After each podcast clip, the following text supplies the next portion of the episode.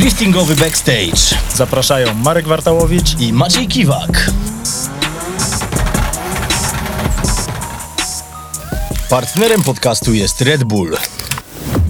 Cześć siemanko, witamy w kolejnym odcinku podcastu Driftingowy Backstage. Dzisiaj mamy dla Was taki odcinek specjalny. Można powiedzieć, że od tego wszystkiego zaczęła się wizja naszego podcastu. Czyli tego, że nie mieliśmy czasu podczas transmisji na Red Bull TV, transmisji Drift Masters, żeby robić jakieś podsumowania, robić jakieś większe rozkminy i wjeżdżamy dzisiaj. Marek, to może Ty zapowiesz tę nowość. No właśnie, witam wszystkich. Takie podsumowanie pierwszej rundy Drift Masters, która odbyła się w Irlandii. Tak jak powiedziałeś, podczas transmisji no tego czasu ciągle brakuje. Trochę zawsze wspomnimy o jakichś różnych historiach związanych z zawodnikami, historiach, które gdzieś tam im się przydarzyły przed zawodami i tak dalej, ale no para za parą leci i ten czas ucieka. Nie ma czasu tak właściwie. I nie ma jak często kończyć tych historii, które gdzieś tam czasem są rozpoczynane, więc tutaj miejmy nadzieję troszeczkę więcej opowiemy, a przede wszystkim opowiemy w zasadzie o zawodnikach z Polski. Myślę, że tutaj najwięcej, no bo tak. Nadajemy z Polski, więc tutaj naszych zawodników główny wspomniemy fokus w pierwszej jakby kolejności. Tak, główny fokus na pewno będzie na Polaków, więc startujemy troszkę z nowym formatem. Mam nadzieję, że Wam się to spodoba. Oczywiście dowiemy się potem po odcinku, ale teraz może, żeby nie przedłużać, tak jak powiedzieliśmy, publikujemy to w miarę na świeżo po Mondello Park, czyli rundy inaugurującej, rozpoczynającej sezon tegoroczny Drift Masters European Championship. No i od razu trzeba było powiedzieć, że to bardzo mocny początek sezonu. Mieliśmy rekord frekwencji. Mamy takie informacje, że ponad 20,000 osób przewinęło się przez 2 dni przez Mondello Park. Znowu dopisała pogoda i no, fajnie to wszystko wyglądało. No właśnie, pogoda wyjątkowo, tak jak i w zeszłym roku, gdzie w zeszłym roku była jakimś totalnym fenomenem, że w zasadzie wszystkie rozgrywki odbywały się na suchej nawierzchni i pierwszy raz w historii w ogóle zawodów na Mondello Park ktoś spoza Irlandii wygrał te zawody. Był to Piotr Wieńcek. No i jednocześnie powtórzył to w tym roku, ale to jeszcze powtórzył. Ale do tego jeszcze dojdziemy. Do samej drabinki jeszcze wrócimy, a odnośnie już samej imprezy, no to trzeba też tutaj myślę przypomnieć, może nie przypomnieć, tylko dodać taką informację, że jakby na Mondello Park to nie są same jakby zawody driftingowe, tam jest taki też mini, można powiedzieć, trochę taki festiwal motoryzacji. To jest taki festiwal, wiesz co, motoryzacji, bo ja inaczej, wcześniej nawet się na tym nie skupiałem kiedyś na początku, natomiast teraz jak sobie to bardziej temu się przypatruję, to wiesz, tam przyjeżdża tak po 200-300 samochodów, takich topowych sprzętów, głównie japońskich, czy to w ogóle jest chyba japoński festiwal motoryzacji i oprócz tego, że oczywiście są zawody, oprócz tego, że leci Drift Masters, pojedynki w parach, tam jest swego rodzaju też car show, które też przyciąga ludzi. No właśnie, no bo to uważam, że jest najważniejsze tak naprawdę na zawodach driftingowych, żeby ten drifting był oczywiście, no bo to są zawody właśnie tej dyscypliny, ale żeby to nie była jedyna atrakcja na takiej imprezie, że jest to weekend, z reguły weekend, gdzie takie zawody się odbywają, no i przychodzisz z rodziną, z kilkoma osobami, nie wszyscy jakby się interesują tylko samym driftingiem. Nie wszyscy muszą tak tylko. I żeby każdy coś gdzieś dla siebie znalazł, więc takie dodatkowe atrakcje to myślę, że są jak najbardziej wskazane, żeby każdy był zadowolony z takiej imprezy. No tam było na co popatrzeć, to na pewno, więc wyglądało to wszystko fajnie, natomiast wracając do samych zawodów, myślę, że moglibyśmy na początku zacząć tak naprawdę tą analizę od trasy, bo to jest coś, co gdzieś też my poruszamy na naszych transmisjach, ale być może nie wszyscy na to zwracają uwagę, że ta trasa tam na Mondello Parku w Irlandii jest piekielnie trudna. Zaraz postaramy sobie ją jakby bardziej, tak szerzej omówić, ale rzecz nie wiem, czy którą zgodzisz się ze mną, Marku, ale wiele osób to powtarza, więc coś w tym musi być, że tam najważniejsza jest inicjacja.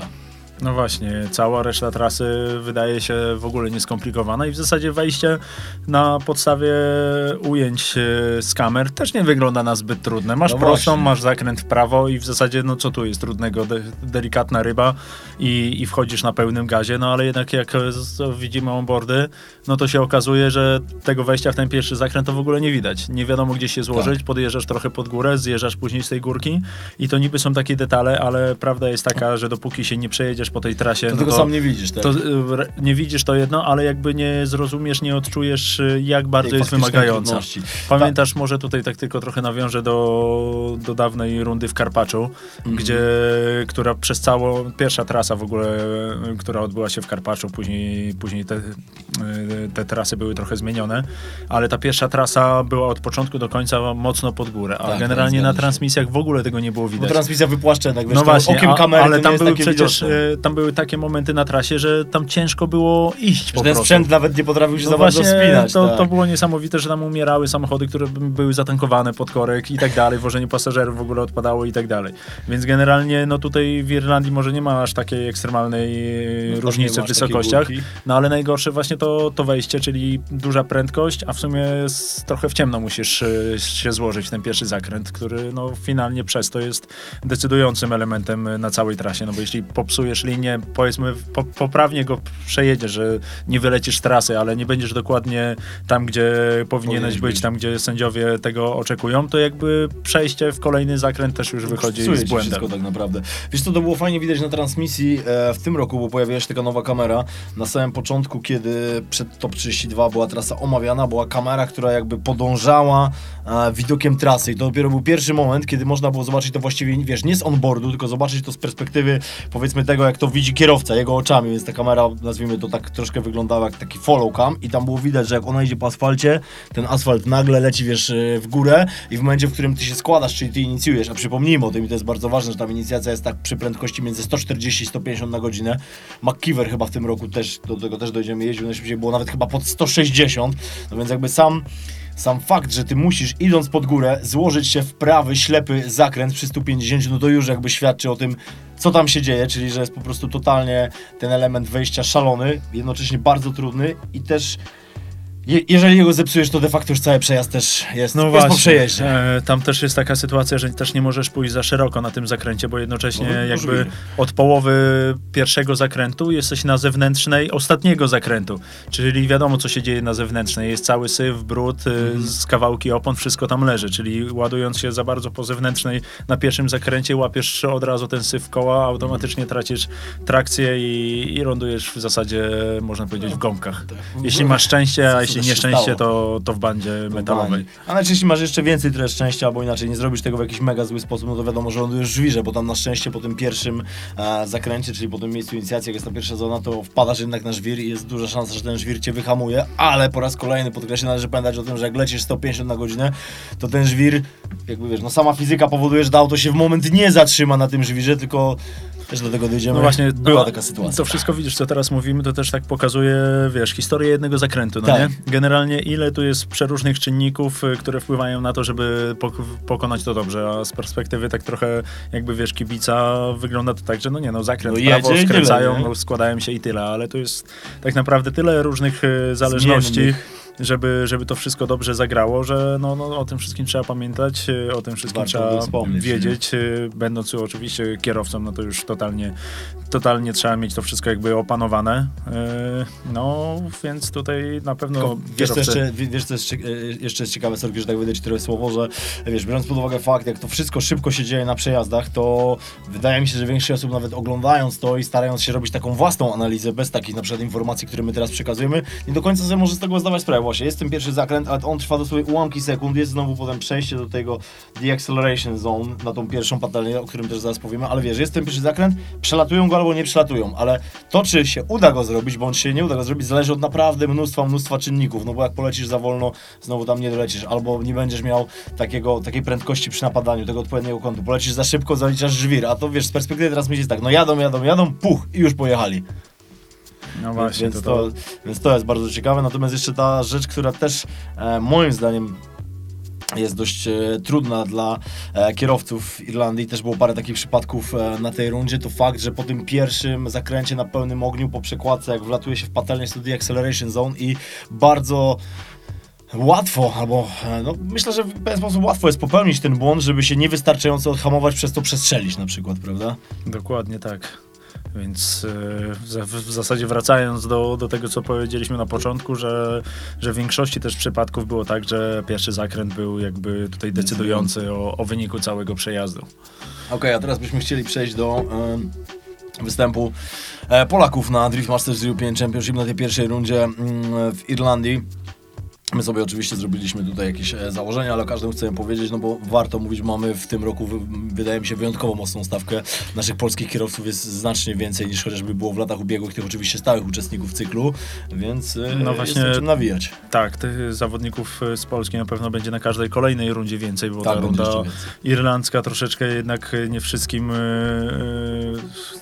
udało się dotrzeć. Jest to też runda, która jest najdalej wysunięta. Logistyka cała. I logistyka nie jest taka łatwa, jakby się mogło wydawać, więc kilku zawodników z Polski, którzy zadeklarowali start w całym sezonie, no na tą rundę nie dotarło, ale już mamy informację, że od następnej rundy ta stawka polska będzie naprawdę mocna i większa, więc nie możemy się doczekać kolejnej rundy w Szwecji. No. A tutaj cóż, no myślę, że zaczniemy od podsumowania zawodników, którzy się nie dostali po prostu do top 32, dojechali na miejsce. Brali udział w treningach, brali udział w kwalifikacjach, ale no niestety zabrakło kilku punktów, żeby powalczyć dalej, więc myślę, że tutaj w pierwszej kolejności od nich zaczniemy. Pierwszy Tobiasz Puścian,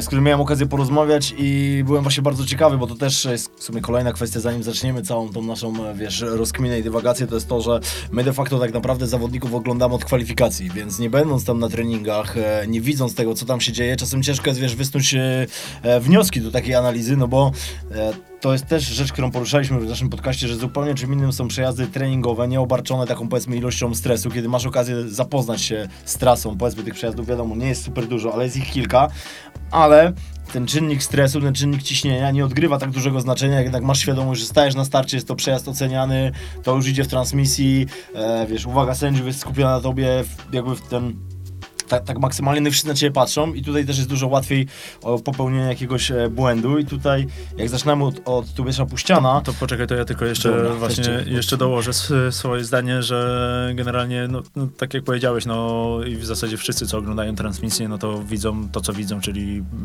przejazdy oceniane, przejazdy kwalifikacyjne i przejazdy w parach, a jeśli chodzi o te treningi, no rzeczywiście no nie było nas na miejscu, ale przez to, że mamy jakby kontakt z zawodnikami, ze spoterami i tak dalej, to dostajemy też informacje od nich, filmy od nich, jak się zawodnicy sobie radzili podczas treningów, więc też mamy jakby troszeczkę inny podgląd na te przejazdy, które później są już w kwalifikacjach, bo wiemy w większości przypadków, jak to wyglądało podczas treningów i tu właśnie ta kwestia, o której na pewno chcesz powiedzieć w przypadku Tobiasza. Tak, że na treningach było bardzo dobrze, miał dobrą prędkość, odnalazł się na tej trasie, jak sam stwierdził, odnalazł się dość dobrze, no ale potem, kiedy przyszło do właściwych przejazdów kwalifikacyjnych, no to w pierwszym przejeździe spóźnił inicjację, efektem tego było, że wyleciał, było zero, potem drugi przejazd, na mokro, gdzie też trzeba pamiętać o tym, że w tym roku treningi od razu zaczęły się na suchym, wiadomo, warunki zawsze są dla wszystkich jednakowe, ale akurat w przypadku Tobiasza myślę, że mogło mieć to szczególne znaczenie, no bo to była jego pierwsza wizyta w ogóle na Mondello Parku, wiadomo, jest tego pierwszy sezon w Drift Masters, ale też pierwsza wizyta na Mondello Parku, więc dla niego wszystkie warunki na tej trasie od razu były nowe, tak? Nie wiem, tam dosłownie może było jeszcze oczywiście było kilku innych zawodników, którzy też na tej trasie jeździli po raz pierwszy, ale trzeba pamiętać o tym, że to zawsze ten taki, nazwijmy to, debiut na nowej trasie, jesteś tam po raz pierwszy, to stanowi tą największą trudność, no bo okej, zaczęli jeździć, na sucho, nagle spadł deszcz i to są dwa różne światy, zwłaszcza tam w Irlandii, nie? Wiesz co, no wydaje mi się, że to, że pierwszy raz tam był, to jest jakby jedno, ale myślę, że większym jakby tutaj problemem to jest po prostu to, że jakby to jest jego pierwszy sezon Drift Masters i po prostu zaadoptowanie się do całego klimatu zawodów, do poziomu zawodników, który jest na mega wysokim poziomie i to nie jest tak, że jest kilku zawodników mocnych, tylko jest tam w zasadzie cała stawka mocna i powiedzmy jest, tak jak teraz po irlandzkiej rundzie widać, że kilku zawodników, którzy się nawet nie dostali do top, zresztą tak jak i w poprzednich sezonach było widać, że na jakiejś rundzie zawodnicy się nie dostali nawet do top 32, po czym później na następnej albo dwie rundy później nagle stawali na podium, bo akurat wtedy coś im nie zagrało, więc to nie jest tak, że te top 32 jest tylko mocne, tylko naprawdę tam myślę, że na palcach może jednej ręki byśmy policzyli zawodników, którzy no rzeczywiście przypadkowo się tam pojawili. Tak, ja mam takiego jednego tam faworyta swojego w tej kwestii, ale to może nie będę wymieniał. Ale nie, no trzeba to przyznać, że jakby cała stawka mamy w zależności od rundy. Teraz było około 409 kierowców, jeśli dobrze pamiętam. Bywało tak, że było ich prawie 60, 50 paru. No to dosłownie, tak jak mówisz, na palcach jednej ręki policzysz tych, którzy tam jadą, ale wiadomo, że nic tam nie zawalczą. Na pewno Tobiasz nie jest w tej stawce i tutaj ja myślę, że też jest, trochę potrzeba tej adaptacji. Może w delikatny sposób sposób, ale to, co on też sam powiedział, że widać ten przeskok, ten niesamowity przeskok względem rywalizacji w Polsce, gdzie jak z nim mówię, właśnie rozmawiałem, on powiedział, że to jest niebo a ziemia. W sensie, wiesz, tego, jak tam jest w Irlandii, my oczywiście to wiemy, ale dla kogoś, kto jedzie, wiesz, po raz pierwszy, no może być to w pewien sposób zaskakujące, tak, bo co innego jest zobaczyć to wszystko, wiesz, na transmisji, a co innego jest być już tam na, nie wiem, drugim końcu Europy, w Irlandii, po tym całym, wiesz, ogromnym tripie i tak dalej i nagle, no kurczę, trzeba wsiadać do fury i jechać, tak? No właśnie, to już nie jesteśmy na pikniku, tylko tutaj naprawdę jest walka od samego początku do końca, czy to są treningi, czy treningi w zasadzie w pojedyncze przejazdy, czy w parach, chociaż na Drift Masters wszystkie treningi odbywają się chyba w parach od samego początku, chociaż tutaj był ten pierwszy dzień treningowy, dzięki któremu było więcej tej jazdy i chyba pierwsze przejazdy były może pojedyncze, ale w zasadzie zaraz wjechały od razu pary, bo tak to w zasadzie na każdej następnej imprezie, gdzie tego treningu jest mega mało, to żeby jednak ci zawodnicy pojeździli jak najwięcej, to treningi od początku do końca odbywają się w parach i co w sumie było też dziwne, co nam Maciej Jarkiewicz opowiadał, że tak jak z reguły na zawodach driftingowych jest trening w parach, no to każdy się od razu ustawia jako drugi, no bo fajnie jest gonić, fajnie jest dojeżdżać przeciwnika i tak dalej. Ja mówię, że tu po prostu była sytuacja totalnie odwrotna, że wszyscy się ustawiali jako uciekający, a nie było osób, które chciały gonić, bo każdy przed kwalifikacjami chciał jak najlepiej lidrana zrobić. Chciał się wjeździć w przejazd kwalifikacyjny, bo wiadomo, że ci, co się zakwalifikują, to następnego dnia mają dodatkowe przejazdy w parach i wtedy będzie czas na wyczucie auta w parach, dokładnie. No czyli w jednym słowem przeszliśmy płynnie od razu do Maćka Jarkiewicza, który też jest tym zawodnikiem, który niestety się nie zakwalifikował. Jeden przejazd, drugi przejazd wyzerowany, ale co trzeba przyznać, widzieliśmy te przejazdy w parach w wykonaniu Maćka. Polecam zobaczyć sobie klipy na facebookowym fanpage'u Drift Masters, gdzie Maciek w parach no gonił wściekle po prostu, także nie wiem, z kim on tam wtedy jechał, pamiętasz? Z Heinonenem jechał wtedy tą parę, jeśli dobrze kojarzę i generalnie no tak, właśnie tak, to pokazuje, że zawodnicy, którzy nawet się nie dostali do top 32 mogliby tam śmiało być. Tak, mogliby tam śmiało być i reprezentują naprawdę mega, mega wysoki poziom i chyba Maciek sam się zdziwił, jak widział właśnie ten film, tak. że to ja byłem na pewno, ja. Że on aż tak dobry przejazd zrobił, ale tak jeździł pary, kwalifikacje się zbliżyły i niestety ten czynnik po prostu stresu i świadomości, że ten przejazd jest oceniany. No, a potem też warunki. No warunki w drugim przejeździe dokładnie na pewno nie pomagały. W ogóle warunki, które panowały tak na początku, w sumie powiedzieliśmy o tym, że było sucho i było fajnie.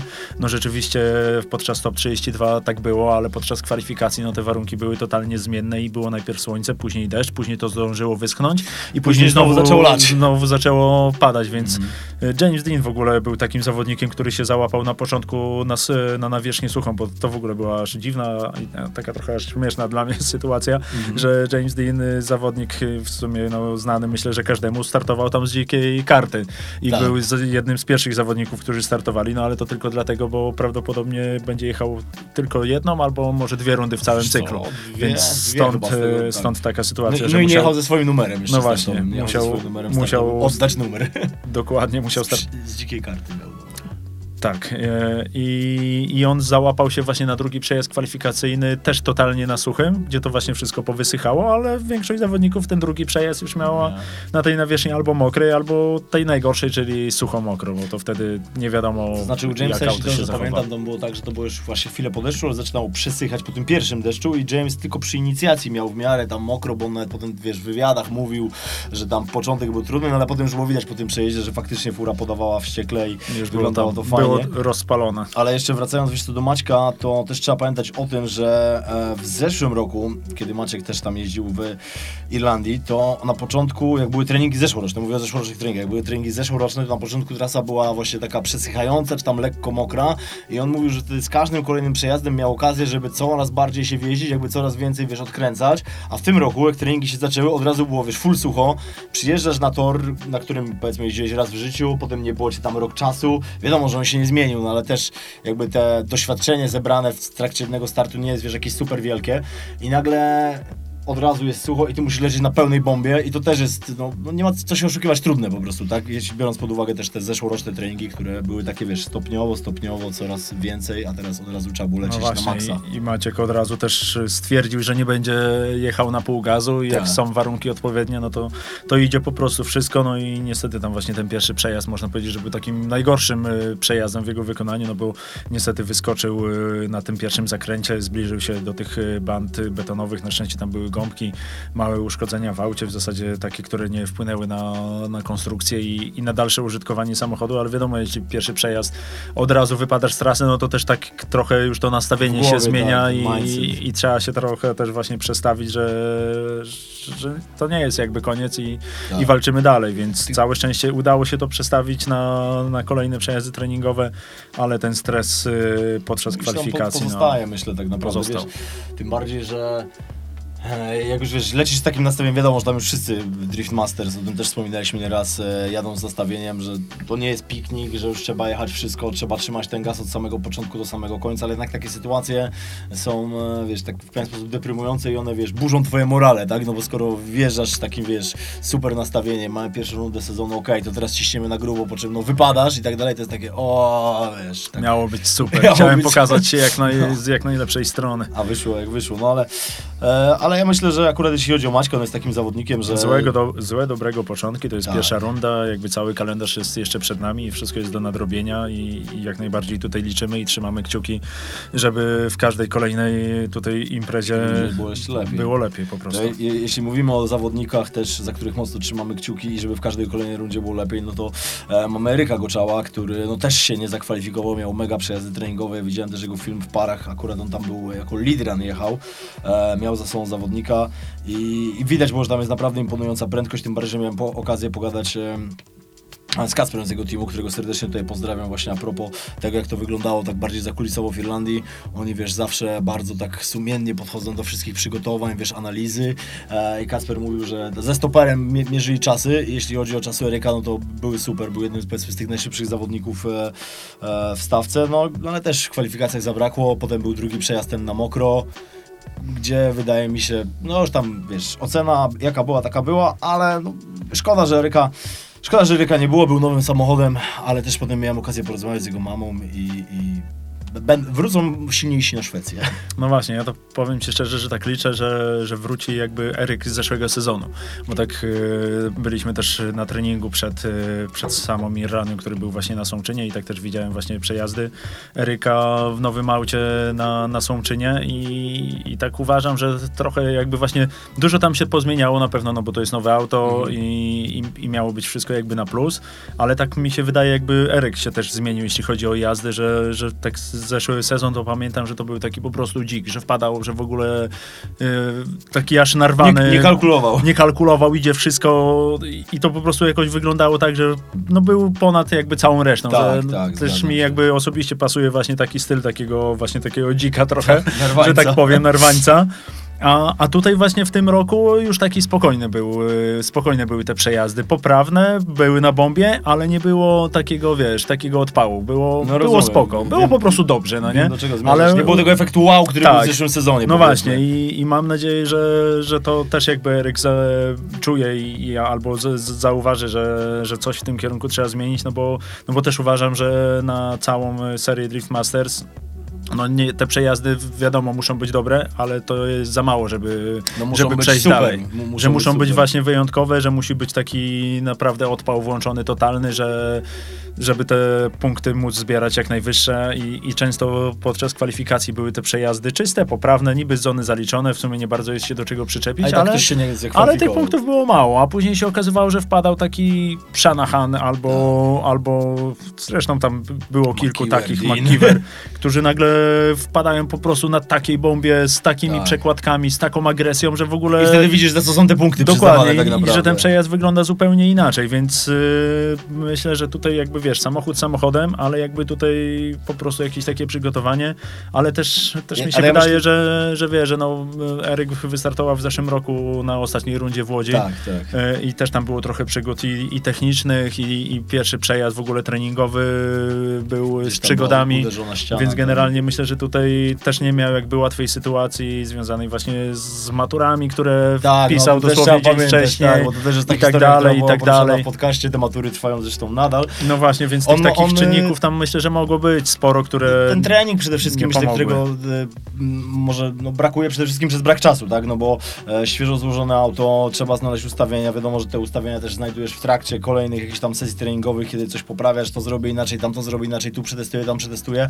Jednak jest tak, że mimo to, że to jest stare, nowe auto, czy nowe, stare auto, w sensie buda się nie zmieniła, no to przy takiej, wiesz, całej filozofii konstrukcji tego auta od zera, gdzie ono, wiesz, ma te carbon kevlary, dużo rzeczy po zmianach przeszedł z, wiadomo, z turbo, z kompresora na turbosprężarkę, to tam jednak, wiesz, jednak to trochę wymaga pracy. Znaczy, wydaje mi się, że z każdą kolejną rundą powinno być lepiej i tutaj akurat się nie martwię, ale trzeba się trochę jeździć. No właśnie, miejmy nadzieję, że też nie będzie efektu przekombinowania, bo to nieraz jakby historia pamięta, czy to w drifcie, czy w innych sportach, moment, gdzie niektórzy zawodnicy dochodzą do jakiegoś etapu i zaczyna się takie właśnie zmiany nie do końca pożyteczne, no nie? Mhm. Że niby dużo zmian, niby na lepsze, ale w ogólnym rozrachunku nie do końca się to przekłada na lepszy wynik, więc miejmy nadzieję, że tutaj tego nie będzie i ja tu liczę, jeszcze raz się powtórzę trochę właśnie, że wróci Eryk z zeszłego roku i wpadnie na pełnym ogniu tutaj w całą stawkę Drift Masters i myślę, że już o wynik nie będziemy się martwić. No i teraz w sumie możemy sobie przejść już do zawodników, którzy oczywiście zakwalifikowali się do właściwej części rywalizacji, czyli pojedynków w parach, rywalizacji top 32 i pierwszym takim zawodnikiem, który znowu fenomenalnie odnalazł się moim zdaniem w nowym samochodzie, to jest Kuba Król. W nowym, starym. W nowym też. No właśnie. Ale auto od nowa w samochodzie z nowym silnikiem można powiedzieć, bo podejrzewam, że reszta auta jest w podobnej specyfikacji jak i poprzednia wersja, czyli BMW E46. Ja podejrzewam, że jest lżejsze. Wszędzie, wcześniej z LS-em, teraz z 2JZ-em, z racji, że Kuba się przesiada, miejmy nadzieję, że jak najszybciej do Nissana S14 właśnie też z 2JZ-em, to już teraz, żeby poczuć jak charakterystykę tego silnika i tak dalej, oswoić się z reakcją czyli na pedał gazu. Musi się wjeździć i jak widać na Mega Plus to jakby tutaj wpłynęło, aczkolwiek no nie wiem do końca, czy jakby sama zmiana tego silnika wpłynęła na taki duży plus, jeśli chodzi tutaj o oglądanie tych przejazdów. Czy właśnie to, co się działo w zeszłym sezonie, bo to jest w tym roku właśnie drugi sezon Kuby w Drift Masters. Wiadomo, zawsze te pierwsze sezony w tak mocnej lidze, no to są na pewno trudne. To, co wcześniej rozmawialiśmy tutaj o Tobiaszu, który właśnie w tym roku wystartował.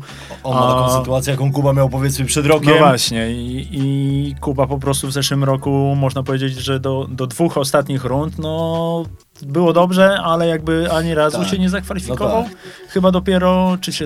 Nie wiem, czy Brydze się nie zakwalifikował, ale od razu odpadł, no ale w każdym razie było tak, że ten wynik był, nazwijmy to, może trochę poniżej oczekiwań, natomiast wiem, do czego zmierzasz, że dla niego była przełomowa ta runda w Ferropolis, gdzie ta trasa mu podpasowała, tam pojechał w ogóle super. Potem była też bardzo, wiesz, dobra jazda w Łodzi i widać, że ta passa dobra jest kontynuowana i to też nas bardzo cieszy oczywiście, tak?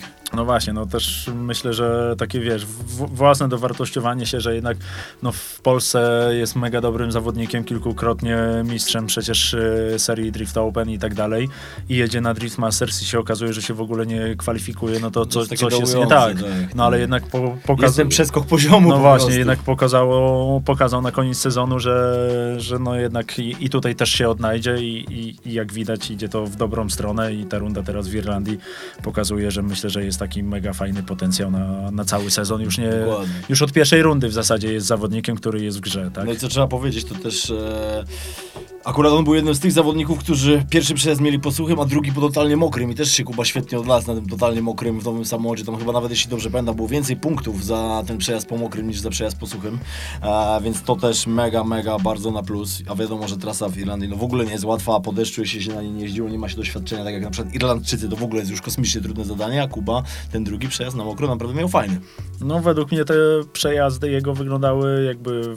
To był w ogóle inny zawodnik. Tak, jakby tam jeździł dużo więcej niż faktycznie, tak. Jakbyś wiesz, inaczej, może jakbyś nie miał informacji, byś nie wiedział o tym, że on tam, nie wiem, jest drugi, czy tam trzeci raz i tam nie trenował, to byś tak, wiesz, miał wrażenie, kurczę, ten gość doskonale zna tą trasę, on tutaj się czuje jak ryba w wodzie. No właśnie, więc... i te przejazdy płynne od początku do końca, bo tak pamiętam zeszłego roku, że tam, myślę, że bardziej trochę walki z samochodem, że ten samochód więcej smażył, nie jechał, więcej go było słychać niż jechał i to tak nie wyglądało do końca dobrze, a tutaj fajnie, od razu od początku się wygląda dobrze, tak.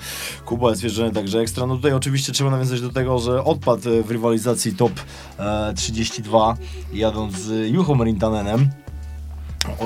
O Rintanenie też oczywiście osobno sobie opowiemy, ale tam no niestety doszło do tej sytuacji, że on jako leadrun, pamiętasz, bardzo mocno tak wiesz, agresywnie pojechał, zrobił tą pierwszą przekładkę po inicjacji i się za mało odhamował, no i niestety wypadł z trasy i o tym też mówiliśmy sobie na początku, wiesz, naszej rozmowy, że tam jednak to jest bardzo ważne, żeby umieć ocenić, na ile się odhamować, żeby zdążyło potem po odhamowaniu skleić i cię wyciągnęło znowu po tej patelni, a jak wiesz, no nie odhamujesz i nawet staniesz na tym gazie, no to i tak cię już wciągnie do środka, prawda? I akurat tak się stało przed Kuby. Dokładnie tak jak mówisz, więc tutaj też jakby pierwszy zakręt zweryfikował wynik z całej pary. A cóż, no mamy następnego zawodnika, który zakwalifikował się, ale w pierwszej parze niestety nie udało się wygrać. Paweł Grosz, który w tym roku zadeklarował, że będzie startował w całej serii Drift Masters. I no myślę, zresztą wiadomo, bo w naszym podcaście też o tym mówiliśmy, więc to był, można powiedzieć, debiut w nowej odsłonie Paweł, bo to też o tym trzeba pamiętać, możemy myślę do tego nawiązać po raz kolejny, bo Paweł rzecz jasna miał już kilka, można powiedzieć, takich swoich przygód z ligą Drift Masters, wówczas startował z dziką kartą, ale to było za czas jego tej poprzedniej fury, czyli BMW 30 zwanej Dzikiem. Natomiast tutaj zupełnie nowe rozdanie, samochód, który ty też wiadomo budowałeś, który też przeszedł kurację wzmacniającą przez zimę jakieś tam zmiany, między innymi wleciała ta skrzynia sekwencyjna, no i to jest ten początek tej wielkiej, nazwijmy to przygody Pawła Grosza, nowego rozdziału w jego driftingowej karierze, no i w top 32 trafił na Alana Heinza. Jak miałem z nim okazję porozmawiać, to był tam problem z tym, że po prostu nierówno mu się z tym Heinzem jechało po starcie i potem tak to wyglądało na transmisji, że wiesz, Paweł zaciągnął ten ręczny, no i tam już potem też już było po walce. No właśnie, tam ułamki sekund na samym wejściu, na samej właśnie inicjacji, które tak rozbiły chyba Pawła właśnie, żeby się w odpowiednim momencie złożyć. Później też pamiętam właśnie na transmisji było widać ze środka, jak bardzo długo na hamulcu ręcznym Paweł właśnie przeleciał, ale to myślę, że slow motion takie, gdzie to faktycznie, znaczy inaczej, pewnie z jego perspektywy to są ułamki sekund, ale jak puścisz takie ujęcie w slow motion, to faktycznie było widać po tym uciekającym aucie Alana Heinza, że auto ucieka, a Paweł wciąż trzyma ten ręczny, no i tu już... No właśnie, ale tu ja myślę, że też głównie mógł zagrać czynnik właśnie stresu, gdzie już jest ten najważniejszy przejazd, czyli przejazd punktowany, żeby przejść do kolejnego etapu i niestety w przypadku właśnie takiego stresu, no to dzieją się dziwne rzeczy, które w ogóle normalnie wcześniej... Normalnie by nie występowały. Tak, wcześniej sposób. Na treningach nie miały miejsca ani razu i też mieliśmy informacje, jak te treningi wyglądały i tam jakby nie było wątpliwości, że Paweł jest przygotowany w 100% i gotowy do walki. Treningi w parach, w zasadzie on najlepsze miejsce. No właśnie, bo mówisz o tych treningach, które wyglądały dobrze, ja nawiążę do tego, że tam były te treningi w parach, gdzie oglądaliśmy też te przejazdy na filmach i co jest bardzo fajne i o czym trzeba wspomnieć, tam Paweł zupełnie nie odstawał, jeśli chodzi o prędkość, a trzeba nadmienić, że jako jeden z niewielu kierowców w stawce, być może nawet jako jedyny, nie jeździ na oponie, która jest stricte zaprojektowana od A do Z i stworzona driftingu, tam są opony Toyo R888R, czyli opona de facto, która no też, znaczy jest oponą oczywiście jakąś tam motorsportową, ale nie jest to stricte opona, wiesz, projektowana na etapie projektowania, stworzona do driftu, a jak widać daje radę bez problemu. No właśnie tam chyba, przynajmniej na tej trasie, bo to też jest uzależnione właśnie od trasy, od rodzaju asfaltu i tak dalej i niby te tory są powiedzmy wszystkie asfaltowe, ale asfalt asfaltowi nierówny, więc może się okazać, że na innej trasie będzie dużo gorzej albo będzie dużo lepiej. Albo będzie dużo lepiej, bo to jeszcze nie wiemy jak to będzie wyglądało tak naprawdę. Tu będzie ciężko teraz to ocenić, więc zobaczymy po prostu po całym sezonie, czy ta opona to jest dobry kierunek, czy się okaże, że w przyszłym sezonie... Ale na razie wygląda to nieźle. No właśnie, że w przyszłym sezonie na przykład więcej zawodników sięgnie po te opony, więc... Przeciera szlaki, można powiedzieć. Dokładnie, całe szczęście właśnie po tej rundzie, tak jak mówisz, no widać, że na pewno jest to opona konkurencyjna i Paweł na niej nie odstawał i nie było jakby problemu z prędkościami. No, też na szczęście, jak sam wspomniał, miał okazję trochę tych opon spalić, może nie wiesz jakoś super dużo, ale dzięki temu, że miał okazję zobaczyć jak ta opona się wiesz, zachowuje, to też o czym on wspominał, o czym mówił, jak ta opona się zachowuje, jak wygląda proces, wiesz, jej tam potem ścierania się, czy tej temperatury, to dzięki temu też wiedział jak się przygotować odpowiednio odpowiednio. Efekt był fajny, więc trzymam oczywiście kciuki za to, żeby było lepiej. I mamy kolejnego zawodnika, który, no niestety, ja bardzo żałuję, że zakończył rywalizację na etapie top 32. Jest to Adam Zalewski, czyli Rubik, który jeszcze nie był gościem w naszym podcaście, ale liczę na to, że w końcu znajdzie czas, żeby nas odwiedzić, więc jeśli nas słucha, to myślę, że możemy wysłać takie oficjalne zaproszenie, może będzie miało większą moc sprawczą. No właśnie, Adam Zalewski, który nas niestety nie przyzwyczaił do takich wyników na top 32, bo zawsze widzieliśmy Adama minimum top 16, top 8 4, i to jakby była podium. Top 4, podium, więc to była jakby norma w jego wykonaniu. A trzeba, myślę, że tutaj powiedzieć jeszcze informację, bo to fajnie się ogląda zawodników na torze i jakby widzimy tą wisienkę jakby na torcie, no ale tu w przypadku Adama myślę, że ta cała jakby przygoda, cała ilość przygotowań i tak dalej, która jest przed zawodami, no to jest mega istotna, no bo można tak w skrócie powiedzieć, że tych przygotowań nie ma żadnych. Po prostu... Chociaż nie, ja się pragnę nie zgodzić, bo auto zostało przebudowane przez zimę, więc zależy co mówimy o przygotowaniach. Wiem, że rozebrali całe auto, no niedawno było strojone, ale wiem do czego nawiązujesz, czyli przygotowania w postaci treningu. Dokładnie Adam tak de facto, podejrzewam, być może jako jedyny zawodnik w stawce, od momentu kiedy zdążył auto przebudować, zdążył je wystroić, wsadzili je najpierw na lawetę, potem na prom, to de facto jego pierwszym treningiem po całym długim, tym kilkumiesięcznym off-seasonie był trening na Mondello. W zasadzie odkąd w ogóle to auto zostało zbudowane 3 czy 4 lata temu, no to Adam powiedział, że byli tylko jedyny raz tym samochodem na treningu, właśnie świeżo po zbudowaniu pojechali na trening, zobaczyć czy wszystko gra, czy jak to jest właśnie z ustawieniami, żeby to dostroić co i jak, i w zasadzie każdy następny występ w wykonaniu Adama to był po prostu spakowanie auta na lawetę i widzimy się na zawodach. Tam nie było, wiesz, dziesiątek opon czy godzin spędzonych właśnie za kierownicą przed daną rundą, ustawianie podobnej trasy gdzieś na, wiesz, na dużym torze i tak dalej, żeby się wiedzieć, tylko po prostu jechał prosto na zawody i patrząc na to, jakie wyniki robił na poszczególnych rundach, no to jest po prostu kosmos. To jest kosmos i to jest no taki 100% moim zdaniem talent, który właśnie bez żadnego treningu robi takie wyniki, więc to jest po prostu... No jest to swego rodzaju fenomen, bo myślę, że ciężko znaleźć drugiego takiego zawodnika w stawce właśnie Drift Masters, gdzie ten trening tylko odbywa się na zawodach, ale jeszcze wracając już do samej Irlandii, to trzeba pamiętać, że to była bardzo trudna runda też dla Adama Zalewskiego, była walka z furą, w ogóle była walka na początku w kwalifikacjach, gdzie Adam wspominał o tym, że ten ręczny nie działa, tą przyczynę oczywiście potem udało się znaleźć, ale do niej za moment wrócę, ale trzeba pamiętać, że był pierwszy przejazd tam z taką ilością punktów, która nie dawała awansu top 32, drugi przejazd, ten, w którym zebrał większą ilość punktów, już odbywał się na mokrym, no i Adamowi udało się do tego top 32 wskoczyć, potem w wywiadzie mówił, że on nie wie dlaczego nie działa mu hamulec ręczny, jest jakiś problem i de facto zostało to, wiesz, odkryte dopiero kolejnego dnia, gdzieś tam podejrzewam, że wspólnie z tatą i ekipą szukali tego, co tam jest z niehalo i jak dobrze wiemy, bo my wiemy i chętnie się tą informacją podzielimy, no był tam problem z hamulcami po prostu, tak, że tylne zaciski gdzieś tam zaczęły przeciekać, dlatego ten ręczny nie działał i potem tak de facto przez tę, nazwijmy to, późno odkrytą awarię hamulców Adam Zalewski w niedzielę stracił w ogóle możliwość treningu w parach. Tak, nie jeździł na treningach w ogóle i pierwszy przejazd niedzielny, no to był przejazd od razu w top 32. Z Dwaynem McKeeverem, który po prostu miał swój dzień. Zresztą... Czarnym koniem tych zawodów, myślę, śmiało można powiedzieć. No właśnie, ale to jeszcze zaraz pogadamy. Tak, dokładnie, do niego wrócimy, a po Adamie było widać, że no, brakowało mu tego treningu, że dosłownie myślę, że tam 2 przejazdy, jakby tego dnia zrobił więcej, no to by się trochę inaczej wstrzelił w tą trasę, inaczej złożył i cały przebieg jakby tego przejazdu i całej tej pary mógłby wyglądać inaczej, aczkolwiek McKeever no, nie był łatwym przeciwnikiem, ale... Miał swój dzień na pewno, natomiast wydaje mi się, że Adam mógłby nawiązać pewnie dużo lepszą walkę i tak to był dobry przejazd, bo jak go tak sobie byśmy przeanalizowali trochę, oczywiście w tej pierwszej części tego pojedynku w parach Dwayne McKeever uciekał, był pierwszy, Adam jechał za nim i Adam tak sobie zostawił, pamiętam taki troszkę, nazwijmy to, margines, czy trochę tego miejsca, żeby tutaj inicjacji tak się od razu nie składać, ale podejrzewam, że było to spowodowane tym, że to w ogóle była jego pierwsza para na tych zawodach, na tej rundzie, która od razu była w top 32 i to, nie że chciał potem... przedobrzyć od razu. Tak, nie chciał przedobrzyć, więc to fajnie, że zachował czujność, natomiast potem oczywiście doskoczył gdzieś tam do McKeevera, bo ta trasa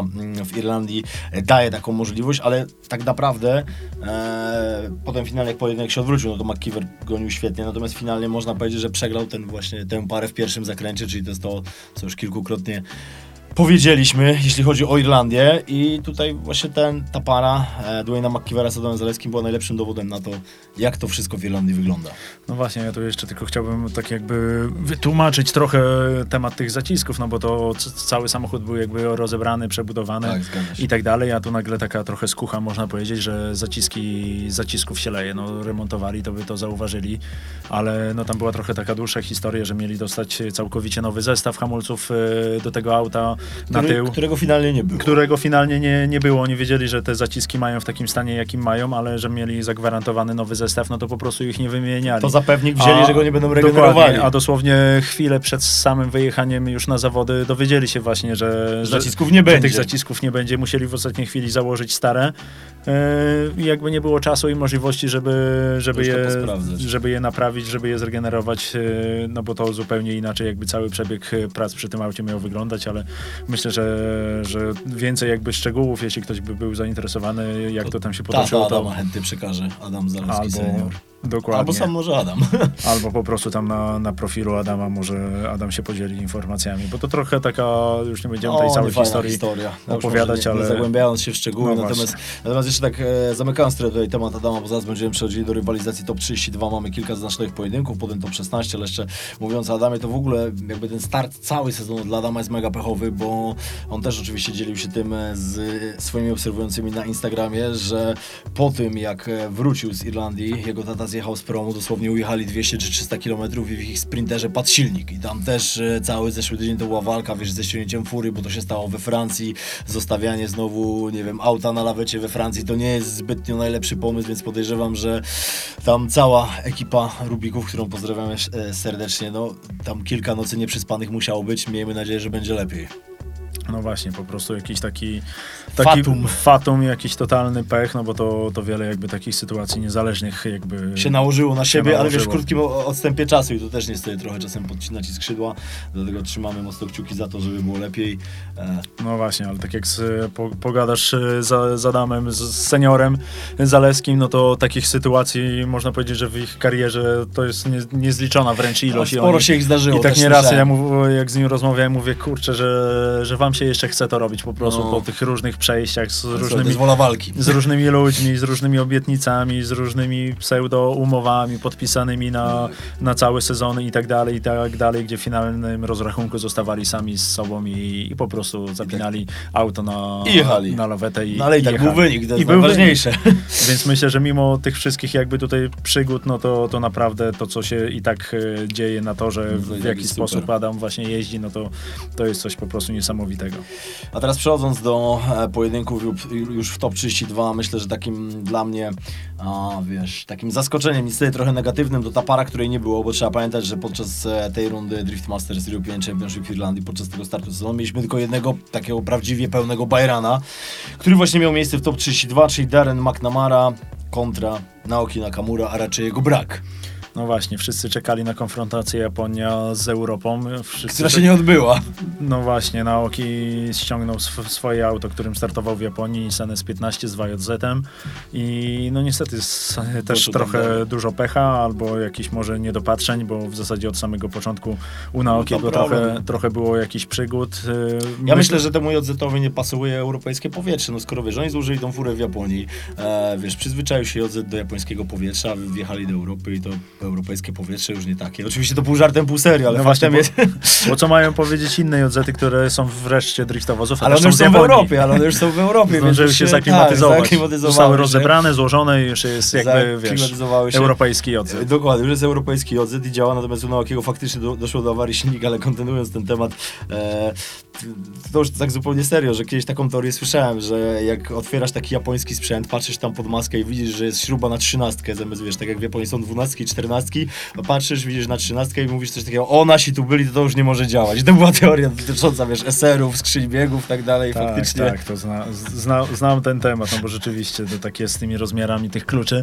No tak, no ale jest 12 i 14, a w Europie jest głównie 13, nie? Więc jak otwierasz taki sprzęt, patrzysz, to mówisz, nasi tu byli. Ale to już pomijając tą kwestię, no to myślę, że u Naokiego to myślę, że warto jakby zaznaczyć, że jeden jedyny przejazd w pełny, który wykonał po torze, to był przejazd kwalifikacyjny, który już nie pamiętam dokładnie ile miał punktów, 70 parę punktów, ale zagwarantował mu miejsce w top 32. No i też mega szacun, że wiesz, tak przyleciał. Pierwszy raz na tej trasie, jeden jedyny przejazd, można powiedzieć zapoznawczy, a jednocześnie kwalifikacyjny. Tak. Mega szacun. Także myślę, że to jakby dobrze wróży na przyszłość, oby udało się ze sprzętem dojść do ładu i składu. Dokładnie, żeby na przyszłą rundę już nie było żadnych tutaj przygód technicznych, tylko żeby w pełni mógł pokazać, jak to Japończycy jeżdżą Nissanami, bo myślę, że będzie na co, że może tutaj mocno namieszać i no miejmy nadzieję, że namiesza i miejmy nadzieję, że tutaj właśnie w pełni pokaże swoje umiejętności i będzie taka fajna konfrontacja i zobaczymy, czy rzeczywiście te japońskie umiejętności w Nissanach, które są u nich od zawsze i drift jest, można powiedzieć, u nich od zawsze, to jednak jest coś więcej niż ten poziom europejski, czy jednak nie Europa jest na tyle mocna, że i Japończyków, którzy się w tym świecie urodzili, może zaskoczyć. Przekonamy się już niebawem, pamiętajmy, że kolejna runda już niedługo, niespełna miesiąc został do drugiej rundy w Szwecji, ale idąc dalej. Kolejny pojedynek top 32, czyli Kuba Przygoński i Lee Scott i to jest to, o czym my też, Marku, mówiliśmy, że Lee Scott takim, można powiedzieć, jest trochę pokrzywdzonym zawodnikiem, jeśli chodzi o tą rundę. Irlandzki zawodnik z dziką kartą na tej rundzie. Pierwszy zawodnik podczas kwalifikacji, który wykonywał pierwszy przejazd punktowany i tak powiem Ci szczerze, że tak wydaje mi się, że wiele osób, które w pierwszej kolejności jakby wykonują te przejazdy kwalifikacyjne mają jakby trochę trudniej, bo tak ciężko ułożyć sobie skalę niby sędziowie oglądają przejazdy treningowe i mają jakieś odniesienie i tak dalej do tego idealnego przejazdu, ale mam wrażenie, że te pierwsze przejazdy zawsze są tak jakby troszkę gorzej ocenione, no i uważam, że właśnie Lee Scott, który jest jakby lokalnym kierowcą i zna ten tor na pamięć i zrobił przejazd naprawdę na takim pełnym ogniu, no to tych punktów zebrał moim zdaniem zdecydowanie za mało niż powinien. No a potem pamiętajmy o tym, że w tym pojedynku z Kubą Przygońskim zabrakło mu tyle szczęścia, spadła mu opona i co ciekawe, mimo wszystko, pomimo tej opony, która spadła, dojechał ten przejazd do końca i on, jakby tak się zastanowić, nawet nie wyglądał, gdyby nawet miał te dwie opony, ten przejazd wyglądał bardzo poprawnie, bardzo dobrze, oczywiście wiadomo, tam była potem dogrywka, ale kto wie, być może gdyby ta opona nie spadła, byłoby tak, a nie inaczej, ale taki jest, wiadomo, drifting, takie rzeczy się dzieją, te przygody z oponami zdarzają się różnym zawodnikom na, wiadomo, nawet najwyższym poziomie, ta opona zleci, za mało ciśnienia, rozerwie się, cokolwiek, tu akurat doszło do tego, że ta opona z felgi spadła, chociaż nie całkowicie, ale no już nie było tej trakcji. No właśnie ta opona spadła moim zdaniem na pewno przez małe ciśnienie, bo ona nie spadła po wypadnięciu z trasy, tylko w połowie pierwszego zakrętu. Tak. Więc w ogóle to było niesamowite, że w zasadzie my dopiero po kilku powtórkach zauważyliśmy, że on nie ma tej opony, bo w zasadzie, tak jak powiedziałeś, tym samochodem do końca trasy on przejechał, tak jakby nic się nie wydarzyło. Tak jakby ta opona tam była prawie, w zasadzie dymiło z jednego koła. No właśnie, no najgorszy pierwszy zakręt, gdzie ta opona jest najbardziej obciążona, to wtedy się zsunęło, ale jakby nie przeszkodziło to w poprawnym w zasadzie przejechaniu tego zakrętu. No cała reszta trasy jakby z wyjątkiem jednej przekładki no jest w lewo, więc i tak obciążenie szło na tą drugą na tą drugą oponę, ale co nie zmienia faktu, że no, nie mając jednej opony odpowiednio założonej na ciężko palce, uciekać. Szczególnie, że to był jego lead run. No właśnie, ciężko uciekać, więc Kuba Przygoński nie miał problemu, żeby być bardzo blisko. Więc tutaj nie miał ten zawodnik Lee Scott za dużo szczęścia na rundzie, od kwalifikacji po finalnie pojedynek w parach, ale wiadomo, czasem tak bywa. Natomiast mam kolejnego zawodnika, o którym chcielibyśmy powiedzieć trochę szerzej. Jest to Pontus Hartman. To jest znowu zawodnik w drugą stronę, więc tak jak Lee Scott nie miał szczęścia, tak Pontus Hartman trochę tego szczęścia miał, bo oba pojedynki, które wygrał, dochodząc aż do top 8, to... Tak, dobrze mówię? Top 8 dopiero trafił na Shanahana. No ale tak, Pontus Hartman jechał najpierw z Joachim Anderssonem, potem z Maxem Heidrichem, tam były dwa błędy zerowe i się tak troszkę prześlizgnął, można powiedzieć. Jechał po prostu bez błędu, ale nie były to przejazdy. Ale oni robili błędy. Jakieś właśnie wybitne, a każdy z przeciwników w tych pierwszych dwóch rozgrywkach popełniał błąd zerowy, gdzie Max Heidrich naprawdę, póki nie popełnił tego błędu, to miał przejazdy naprawdę na takim mega ogniu, ale co w zasadzie potwierdził jakby swój styl, to co prezentował i w zeszłym sezonie i jeszcze poprzednich też. Jeszcze poprzednich, że wszystko idzie dobrze do momentu, aż wywinę jakiegoś takiego orła, bo to nie są błędy takie, że gdzieś troszeczkę mała korekta, tylko jest od razu zero. Wszystko zepsute, dokładnie. Jest wypadnięcie z trasy, jest w ogóle totalna jakaś demolka zachodzi. Derby dosłownie. Ale No więc ale póki to się nie wydarzy, no to styl Maxa na pewno jest mega fajny, jest widowiskowy, ale jest też widowiskowy. Wiesz, może to też jest taki jeden z zawodników, który nie kalkuluje albo grubo, albo wcale, no i akurat tam wtedy poszło za grubo. Natomiast wracając do Pontusa Hartmana, to tak, Joachim Andersson wypadł z trasy, Heidrich tak samo, no i efekt był taki, że Hartman doszedł aż do top 8, gdzie potem Shanahan, Connor go wyeliminował z dalszej rywalizacji. Natomiast myślę, że można by mu taką może nie tyle łatkę przykleić, ale wiesz, tak jak czasami na transmisjach mówimy o tym, że jest jakiś zawodnik, który tak się prześlizguje, to właśnie był nim, myślę, Pontus Hartman. Tutaj. No właśnie, czasami są tacy zawodnicy, w zasadzie na każdej rundzie jest taki przynajmniej jeden zawodnik, no nieraz się im udaje nawet i do top 4 doślizgnąć, to bo bywały takie tak przypadki. Było, moim zdaniem tak w zeszłym roku było z Oliverem Rundellem, który nie wiem czy pamiętasz, był trzeci w zeszłym roku w Irlandii, to był jego też taki życiowy sukces, a potem cały sezon bardzo tak no może nie bardzo słabo, ale tak bez już większych fajerwerków. Po pierwszej rundzie wszyscy trochę inaczej już liczyli na niego i obstawiali, skoro tutaj na pierwszej tak się pokazał, trzeci. No to jest gościem do walki o pudło na każdej, a jednak ten... A w tym roku znowu odpadł top 32 właśnie przegrywając z Maxem Heidrichem, więc Oliver Rundell po tym takim powiedzmy może trochę szczęściu, trochę piku formy w zeszłym sezonie w Irlandii, no to już niestety coraz gorzej, ale miejmy nadzieję, że będzie lepiej. Tutaj fakty są jakie są. Teraz też zakończył rywalizację na top 32, przegrywając z Maxem Heidrichem. Idąc dalej do top 16, taka para też, gdzie jest dużo ciekawostek, dużo się działo, na szczęście wszystko dobrze się skończyło, no to Dwayne McKeever, Darren McNamara. Dokładnie. To jest taka właśnie ciekawostka, że McKeever, McNamara jechał swoim autem, a to auto zostało w zeszłym roku McKeeverowi pożyczone właśnie na pierwszą rundę. Przez McNamarę. Przez McNamarę do pierwszej rundy, no bo u McKeevera coś tam było z silnikiem na ostatnią chwilę. Nie, to tam było coś takiego. Przed rokiem była taka sytuacja, bo ja tak w miarę dobrze pamiętam, że Dwayne McKeever wysadził tego swojego airbeka zaraz przed startem sezonu i oni już go nie zdążyli złożyć, bo tam szukał gdzieś tłoków, nawet widziałem jakieś były ogłoszenia na Facebooku, czy gdzieś pisał, wiesz, na fanpage'u i wtedy McNamara mu pożyczył auto i teraz ta dwójka spotkała się już każdy w swoim aucie. No i efekt był jaki był, że po prostu McKeever był tak szybki, co potem McNamara podkreślał w wywiadzie, że on chcąc za nim nadążyć, to przestrzelił totalnie, załadował się w te gąbki, gdzie też mieliśmy okazję w sumie po raz pierwszy zobaczyć te gąbki w akcji, no bo ani przed rokiem nie pamiętam takiej sytuacji, żeby te gąbki były w jakimś tak mocno nie wpadł. Tak. Też w sumie miał trochę szczęścia, no bo jakby 5 metrów dalej, 4 metry dalej wyleciał, no to dalej dosłownie. To by już te gąbki się nie załapał, więc tutaj jakby wszystko zostało idealnie wymierzone, bo w zasadzie mocne uderzenie, a po którym finalnie zjechał o własnych siłach, nie podszedł do drugiego przejazdu, no bo auto było troszeczkę jakby obite. Laminaty były ale ogólnie jechał o własnych siłach i myślę, że tam poza tymi laminatami uszkodzonym dużym spoilerem, który tam jest naprawdę w tym przypadku bardzo ogromny, duży, jest ogromny, a przez to, że się pogiął, to od razu było takie wrażenie, jakby tam była jakaś straszna demolka w tym aucie, więc myślę, że w ogólnym rozrachunku za dużo strat nie ma. Szkoda na pewno McNamary, no bo jest to też lokalny zawodnik, który też tam miał swoją historię w Formule Drift, startował w Stanach też jako pierwszy Irlandczyk, więc on jest takim trochę inicjatorem tego właśnie driftu gdzieś poza granicami kraju swojego. Wyszedł jako pierwszy, można powiedzieć, przed szereg. Dokładnie. Natomiast tutaj jego umiejętności boleśnie zostały zweryfikowane przez Dwayne'a McKeevera, ale jeszcze do McKeevera też wrócimy do takiego przejazdów, natomiast do McNamara pierwszej pary nie pojechał, bo był Byron z Naokim, w drugim dzwon, więc tak też się prześlizgnął. Niby spoko, bo dotarł do top 16, ale tak na zasadzie ten Byron, dzwon i koniec rywalizacji, więc tak też czasem bywa.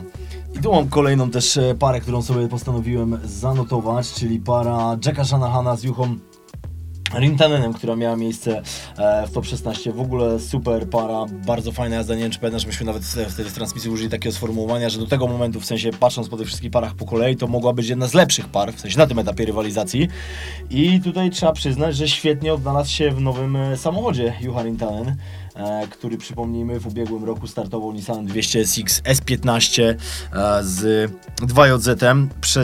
Pewnie budowali to auto, już to nowe auto było budowane w zeszłym sezonie i przesiadł się w tym sezonie do GR-a, do Toyoty GR86 i także jest tam 2JZ, postawił na sprawdzoną konstrukcję i wyglądało to naprawdę super. Nie, no widać, że szybko się zaadoptował do nowego nadwozia, gdzie no jest spora różnica w prowadzeniu się z 15, a takiego GR, no GR jest w zasadzie no, nowym autem, no ale jest to podwozie GTK, GT86, więc to też w teorii nie jest jakaś duża różnica właśnie między GTK a GR-em, no ale między już 15 tak, ale widać, wydaje mi się, że przynajmniej po tym pierwszym występie Juchy, że na pewno na plus ta zmiana. W 15 też sobie dobrze radził, też popełniał właśnie takie błędy, gdzie szedł dobrze i nagle musiał coś przedobrzyć, ale tutaj te przejazdy takie wydaje mi się, że dużo fajniejsze, płynniejsze, agresywniejsze. Fajnie się to jego jazdy oglądało, to o czym mówisz, że było płynnie, było agresywnie, było bardzo szybko i tak on, wiadomo, że na pewno tym autem trenował wcześniej, no bo to nie jest tak, że on do niego wsiadł z marszu, ale widać było, że ten okres, nazwijmy to przygotowawczy, czyli te treningi, które musiał poświęcić na to, żeby w to auto się wjeździć, że ta praca została dobrze odrobiona. I na pewno, tak jak na S15, ta kwestia oklejenia mi totalnie właśnie u Juchy nie siedziała, jakoś no nie pasowało mi to zupełnie, jakoś nie trzymało się kupy. Tak na tym GR-ze uważam, że siedzi całkiem fajnie i to auto z tą oklejką się fajnie prezentuje. Fajne, spójne, trochę zgubiło jakby linię, bo trzeba też zauważyć, że to jest body kit dokładnie ten sam, co ma Jakub Przygoński na swoim GR-ze, no bo Jucha jakoś tam się z Kubą, że tak powiem, dogadał i kupił to od niego.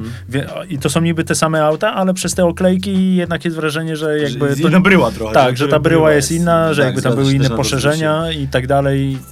Też na to ale jednocześnie jedno i drugie auto wygląda naprawdę fajnie i przez to, że to jest nowe jakby nadwozie, gdzie podłoga jest jakby stara, to jest fajna taka świeżość właśnie wśród tych driftowozów, gdzie jednak tutaj w Europie mamy przewagę Nissanów i tych samochodów troszeczkę już można powiedzieć podstarzałych, to taki GR czy nowa Supra, która też dziś w Irlandii była w sumie w jednej odsłonie, bo myślę, że na następnej rundzie tych Supr może być trochę więcej. Czekamy, nie czekamy trochę tak naprawdę z tą Suprą u Piotrka Wieńcka. No, tak naprawdę tak jak rozmawialiśmy, ale to jest temat może jeszcze, do którego kiedyś jeszcze wrócimy. Natomiast trzymamy mocno kciuki za to, że Piotrek z każdą kolejną rundą, niezależnie którym sprzętem wyjedzie, żeby robił dobry wynik, bo tutaj w Irlandii ten wynik wiadomo jaki był, najwyższy stopień podium, więc do Piotrka także zdążymy dojść, my tak te emocje teraz związane z naszym komentarzem też dozujemy, ale właśnie w sumie jest moment na Piotrka, bo będąc przy top 16 mamy pojedynek Kuba Przygoński, Piotr Wieńcek. Ja może zacznę od tego, że obaj panowie po raz ostatni mieli okazję jeździć ze sobą przed tą rundą, tak naprawdę 6 lat temu, to był sezon 2017, kiedy to Piotrek z Kubą stanęli do walki w Płocku podczas tej rundy stadionowej i taka jest prawda, że tak mi się przynajmniej wydaje, że zawsze dało się odczuć, że w tych pojedynkach pomiędzy Piotrkiem a Kubą było bardzo dużo różnych emocji i mam wrażenie, że tutaj w Irlandii tych emocji również było sporo i na to się mogły przełożyć jakieś tam błędy, bo też były błędy po obu stronach w tych przejazdach. No właśnie nie znamy jakby poza tutaj kulisowych jakichś historii, jaka tam jest relacja poza zawodami, ale zdecydowanie tak jak powiedziałeś, te przejazdy no wzbudzają dużo emocji i widać u zawodników, że to nie są po prostu zwykłe przejazdy z przeciwnikiem, tylko jakby tam jest głębsza troszeczkę historia i to zdecydowanie było widać po przejazdach Piotrka Wieńcka z Jakubem Przygońskim, że to były przejazdy w ogóle w innym stylu niż każdy inny przejazd, który Piotrek wykonywał czy w poprzednim sezonie na tym torze, czy w każdy następny po tej parze, więc na pewno tam trochę było takie wrażenie, że się pogubił. Kwestia emocjonalna myślę, że tutaj mocniej zagrała niż po prostu zwykły stres przejazdu. Tak, to oczywiście jest tylko nasza teoria, natomiast no takie odnieśliśmy wrażenie, a potem już było wiadomo znacznie lepiej, jeśli chodzi o jazdę Piotrka, więc do tego też dojdziemy. Ale jest też szansa, że zobaczymy więcej pojedynków w tym roku między Piotrkiem i Kubą. Trzymamy kciuki za obu, bo to wiesz, jak dwóch Polaków starty, to też było troszkę w trzymamy kciuki, żeby te pojedynki były jak najpóźniej w rozgrywkach. Tak, żeby było jak najpóźniej, bo to 16 to mógł być trochę zbyt wczesny. Niech się spotykają na każdej rundzie, byleby to była ostatnia para zawodów. Na przykład. To za to właśnie bardzo mocno trzymamy kciuki i tego życzymy zarówno Kubie, jak i Piotrkowi, żeby jak mają być takie pojedynki, niech będzie to ostatnia para danych zawodów. Ale my lecimy dalej i mamy top 8 i ja w top 8 sobie zaznaczyłem taką parę James Dean właśnie Dwayne McKeever, ponownie mówimy o McKeeverze i tak jak wiesz, gadaliśmy wcześniej, to jest spokojnie para, która mogłaby być top 4, czy nawet właśnie finałem. No właśnie te pary, które mogłyby być finałem, czy top 4, to w zasadzie ich było bardzo trochę dużo. Trochę ich było. I to się zaczynają pary już w samym top 32, bo kiedyś to tak, kiedyś była ta różnica mocno zauważalna, że top 32, a top 16, no to jest jednak duży przeskok w umiejętnościach, a tutaj nam Drift Masters od kilku lat pokazuje, że top 32, no to niczym nie odbiega od top 8, 16 czy top 4, więc generalnie tutaj w zasadzie już trochę mniejszym zaskoczeniem są te pary na niższym, że tak powiem, szczeblu, ale jakościowo są jakby zbliżone do przejazdu finałowego. Na McKeever na tej rundzie nie popełniał błędów, bo on jeździł od lat, jego obserwuję i on jeździ naprawdę mega dobrze, tylko często były różne przygody, różne jakieś błędy popełniane, ale jest to naprawdę bardzo dobry zawodnik na takim właśnie agresorze, na pełnym ogniu i z Nissanem S13, który w sumie no z tych 13 nie ma za dużo tak naprawdę w stawce. No, nowsze modele 14, 15 jakby tak, królują. Tak, tu jest auto, które jest też jedyne chyba w stawce, albo jedne z nielicznych, które ma jeszcze airbeka, które ma chłodnicę z przodu. Jest ten samochód trochę pomodyfikowany, ale generalnie no nie ma tam jakby... Nie ma tam jakichś kosmicznych rzeczy. Nie ma sekwencji, skrzynia w układzie H. Tak, nie ma tam technologii, które by świadczyły o tym, że dają właśnie temu zawodnikowi taką przewagę, tylko po prostu kierowca jest na takim levelu, że robi po prostu... Że mu wystarcza taki sprzęt, żeby tam wszystkich objeżdżać. Dokładnie, w takiej specyfikacji auto wystarczy mu właśnie do robienia takich wyników i tutaj...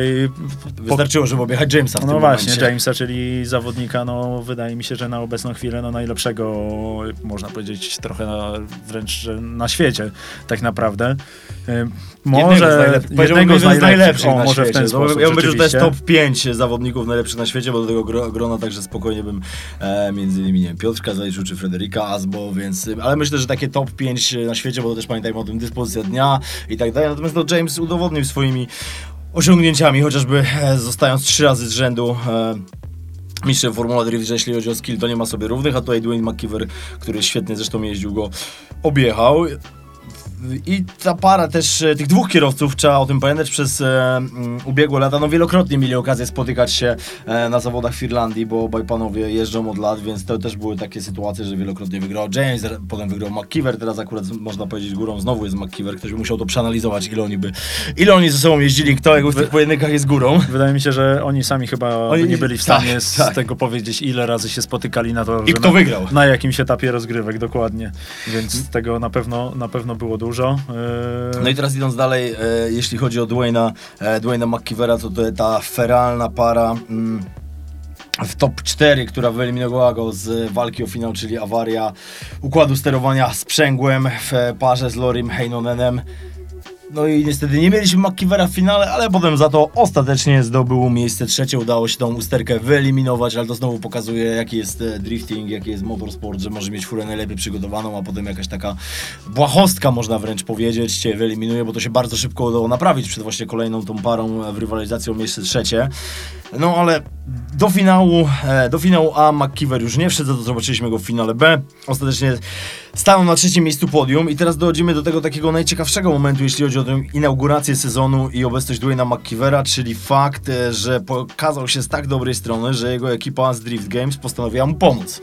No właśnie, bo po tej rundzie w zasadzie może nie to, że okazało, no bo McKeever no jakby był w pełni świadom, ale tutaj może pokazało się to albo poinformowało jakby kibiców, że jest taka sytuacja, że po prostu nie do końca budżet się spina, żeby przejeździć cały sezon w pełni na wszystkich rundach Drift Masters. No i tutaj Maćku przedstaw właśnie sytuację, która wynikła.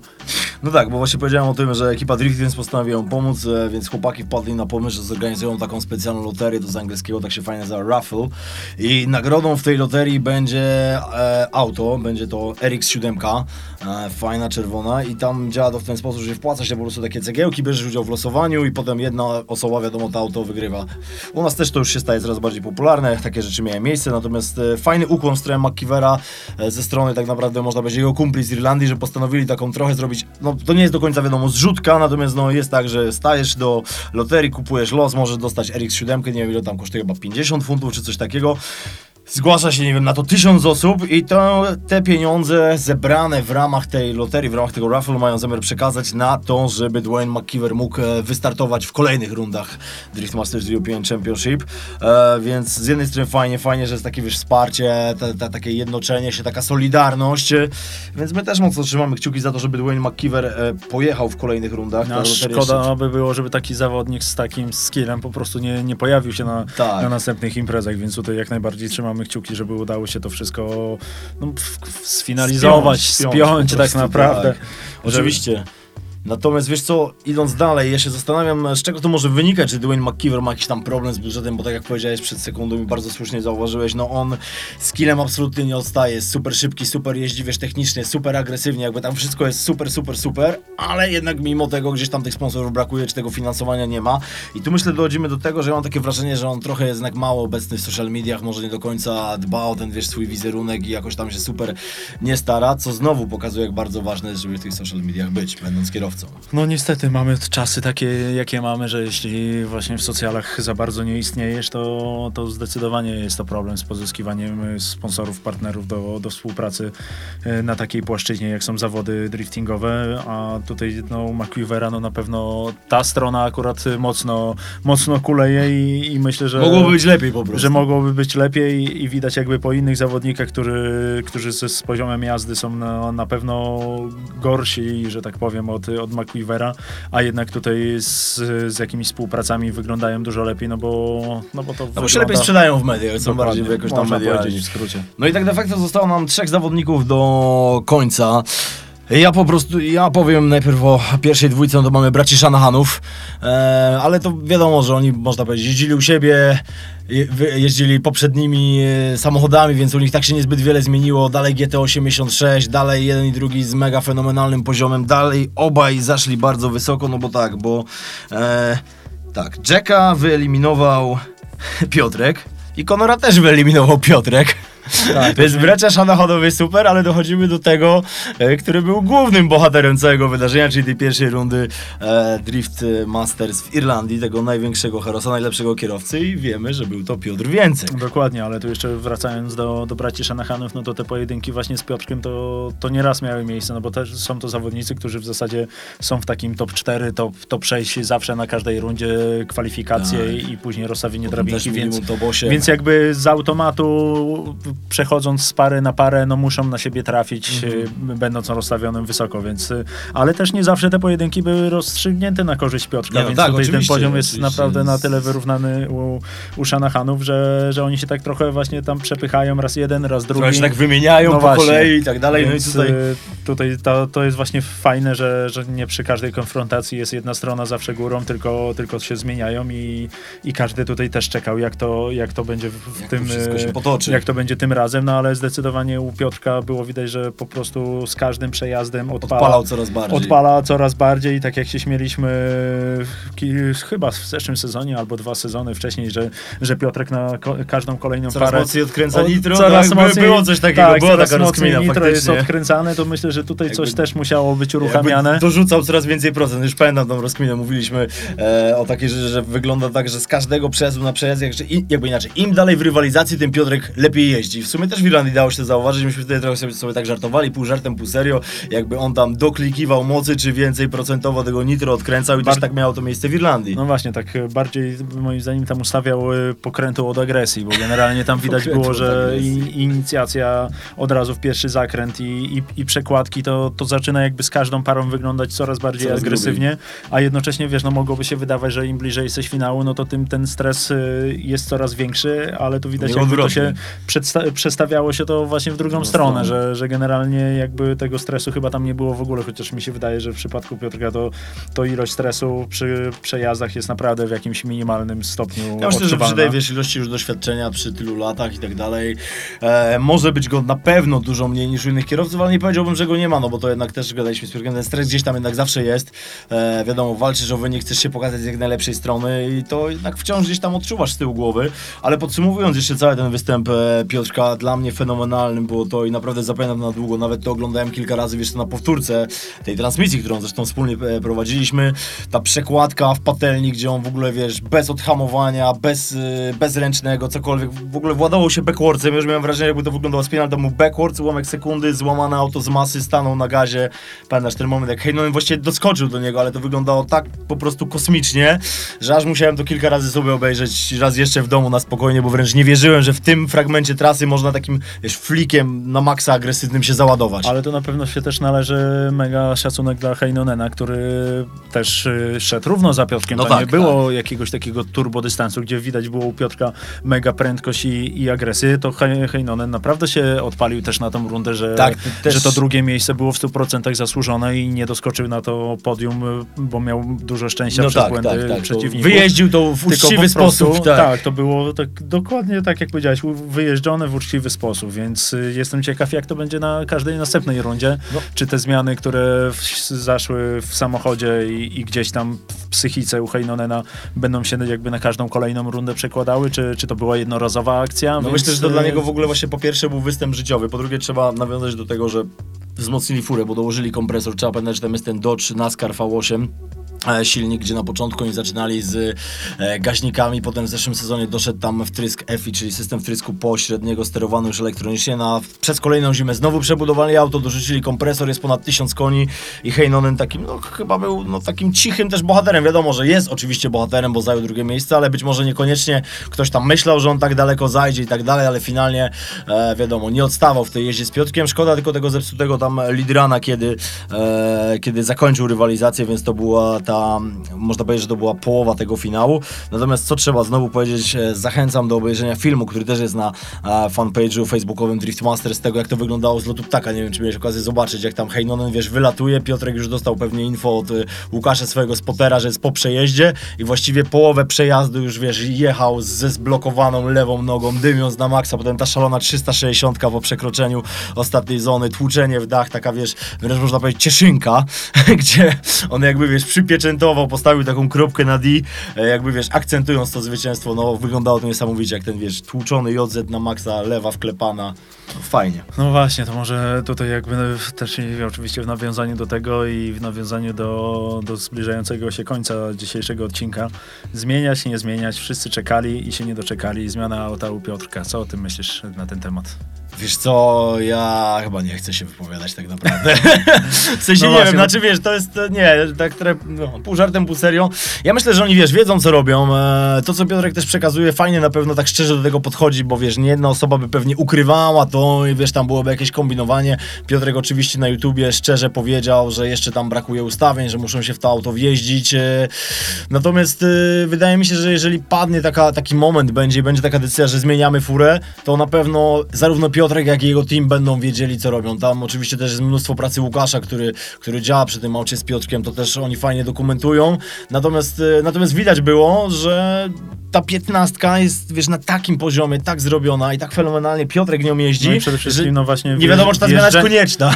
Wiesz, przygotowanie techniczne samochodu to jedno, ale wjeżdżenie się w to auto, no, to jest, myślę, że tutaj jakby klucz do sukcesu.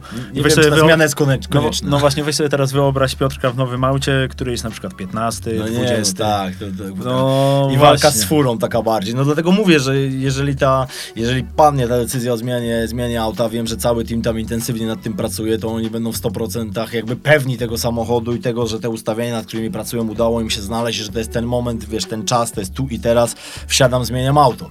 Tylko znowu powstaje kolejne pytanie, jak jestem już tak wjeżdżony w jedno auto, ono jest na takim poziomie rozwoju i dopracowania, że wjeżdżam w nowy sezon, gdzie też tak de facto wszyscy zawodnicy, albo zdecydowana większość zawodników przebudowuje auta przez sezon, a u Piotrka na pewno ta 15 nie była przebudowywana, podejrzewam, że jakiś tam, wiesz, serwis pewnie oczywiście był zrobiony, natomiast główny fokus i główne zaangażowanie szło w budowanie nowej Supry, więc te ostatnie miesiące, nazwijmy to, spędzone w warsztacie, Piotrek pewnie też spędził gdzieś tam trochę przy tej Suprze, a 15 sobie stała. No i co? I wzięli 15 do Irlandii, ją wsiadł i wygrał zawody. No bo 15, tak jak w sumie Piotrek też powiedział, no jest...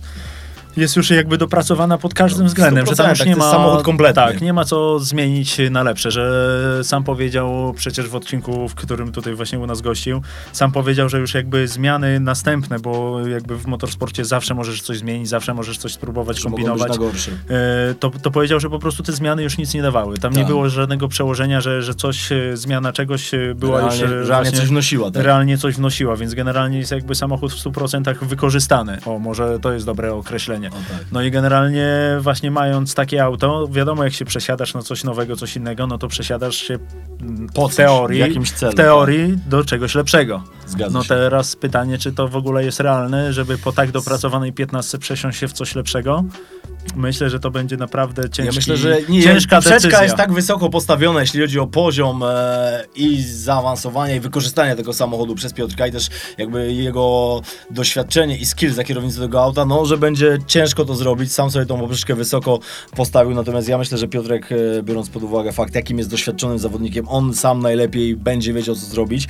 Natomiast niezależnie od tego, jakim autem Piotrek będzie startował, czy będzie to S15, czy będzie to nowa Supra, to na pewno zapraszamy bardzo serdecznie na finałową rundę Drift Masters European Championship na PGE Narodowym. To jest 15-16 września, bilety są w sprzedaży, macie od nas też link sprzedażowy, on dostępny na naszych profilach, możecie go tam znaleźć, zachęcamy, żeby te bilety kupować. Historyczna, finałowa runda, tam emocji nie zabraknie, niezależnie od tego, czy Piotrek będzie jechał 15 czy Suprą, a na dzisiaj to już wszystko, żegnamy się. Myślę, że tym właśnie tutaj akcentem i tą informacją o tym wydarzeniu, które tutaj myślę, że na pewno zmieni w jakimś stopniu bieg w ogóle rozwoju tej dyscypliny, w zasadzie w kraju i nie tylko, no chcielibyśmy się z wami pożegnać. Dziękujemy i do usłyszenia w kolejnych odcinkach. Do usłyszenia. Partnerem technicznym podcastu jest Fotoforma, sklep ze sprzętem fotograficznym i filmowym www.fotoforma.pl.